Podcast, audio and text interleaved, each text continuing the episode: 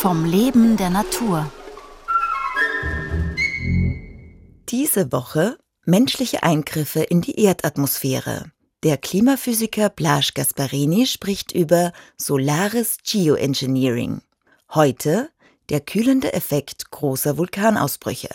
Also die Menschen haben seit ewig eigentlich versucht, das Wetter zu verstehen und auch zu manipulieren. Also die haben am Anfang das versucht zu machen, mehr mit Religion und Aberglauben.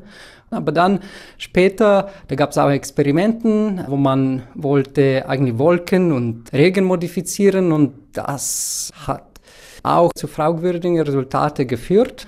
Wir wissen auch heute, dass zum Beispiel in der Wachau oder in der Steiermark man will Hagel vermeiden durch Injektionen von Substanzen wie Silberjodid und wir wissen immer noch nicht, ob das wirklich tatsächlich funktioniert.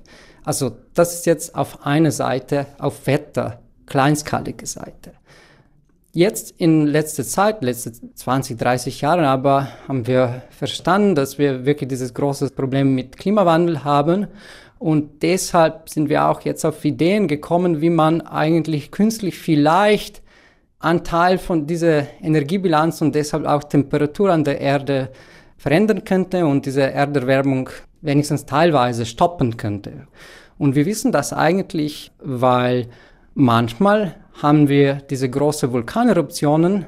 1991 gab es eine Eruption mit Mount Pinatubo in den Philippinen und diese Vulkaneruption hat die Erde für etwa ein halbes Grad für eineinhalb, zwei Jahre abgekühlt. Also die Vulkanen schaffen es mit Hilfe von Initiationen von Schwefel sehr hoch in diese Schicht, sogenannte Stratosphäre. Das ist zwischen etwa 12 bis 20 oder noch höher, Kilometer Höhe.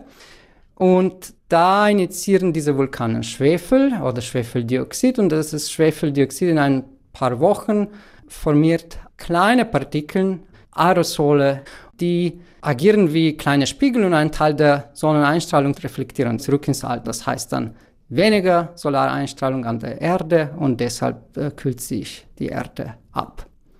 Natürlich jetzt, wenn man denkt, sowas künstlich zu machen, man würde das nicht alles auf einmal machen, sondern müsste man das kontinuierlich machen. Und das wäre schon eine ganz große Intervention in unser Klimasystem. Das würde natürlich die Struktur von der Stratosphäre ziemlich heftig verändern. Zum Beispiel, wir wissen, dass Schwefel könnte die Ozonschicht teilweise abbauen. Das wäre nicht gut. Wir wissen, dass die Ozonschicht in der Stratosphäre uns gegen UV-Licht schützt. Und wir sind eigentlich noch nicht ganz sicher, was da wirklich passieren könnte. Mit Hilfe von unseren Klimamodellen, wir wissen, dass diese Methode die Temperatur der Erde abkühlen könnte. Wir wissen aber auch, dass vielleicht das diese Weather Patterns verändern könnte und sogar zum Beispiel Monsunregenfälle ein bisschen verändern könnte. Und das wäre jetzt auch nicht optimal. Wir wollen eigentlich das nicht. Andererseits wissen wir aber auch, dass mit einer sehr großen Erderwärmung haben wir auch ein ganz anderes Klima und viele Risiken, die sind damit verbunden. Und jetzt ist die Frage, okay, welches ist eigentlich besser? Und um das wirklich zu beantworten, aus heutiger Sicht ist schwierig.